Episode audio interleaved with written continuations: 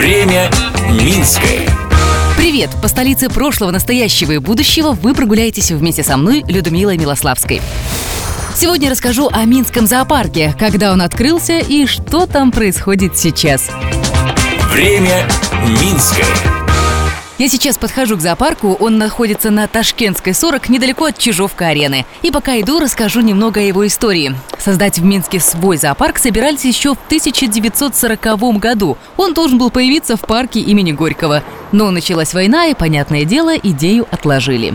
О городском зоопарке заговорили только в 80-х, через 44 года. Конечно, настолько грандиозным, как когда-то планировалось, он не стал. Вначале это был небольшой зооботанический сад Минского автомобильного завода, который открылся на теперешней территории зоопарка к 40-летию МАЗа.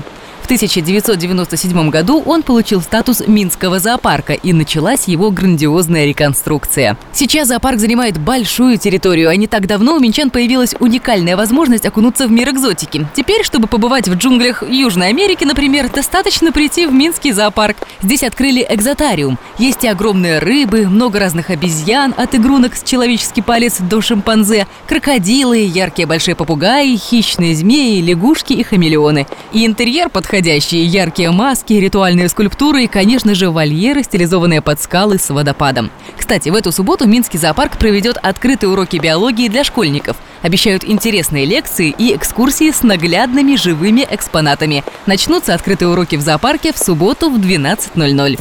Затем, как течет время Минское, слежу я, Людмила Милославская. Благодарим за информационную поддержку программу «Минское Минчане». Смотрите в субботу в 11.00 на телеканале СТВ.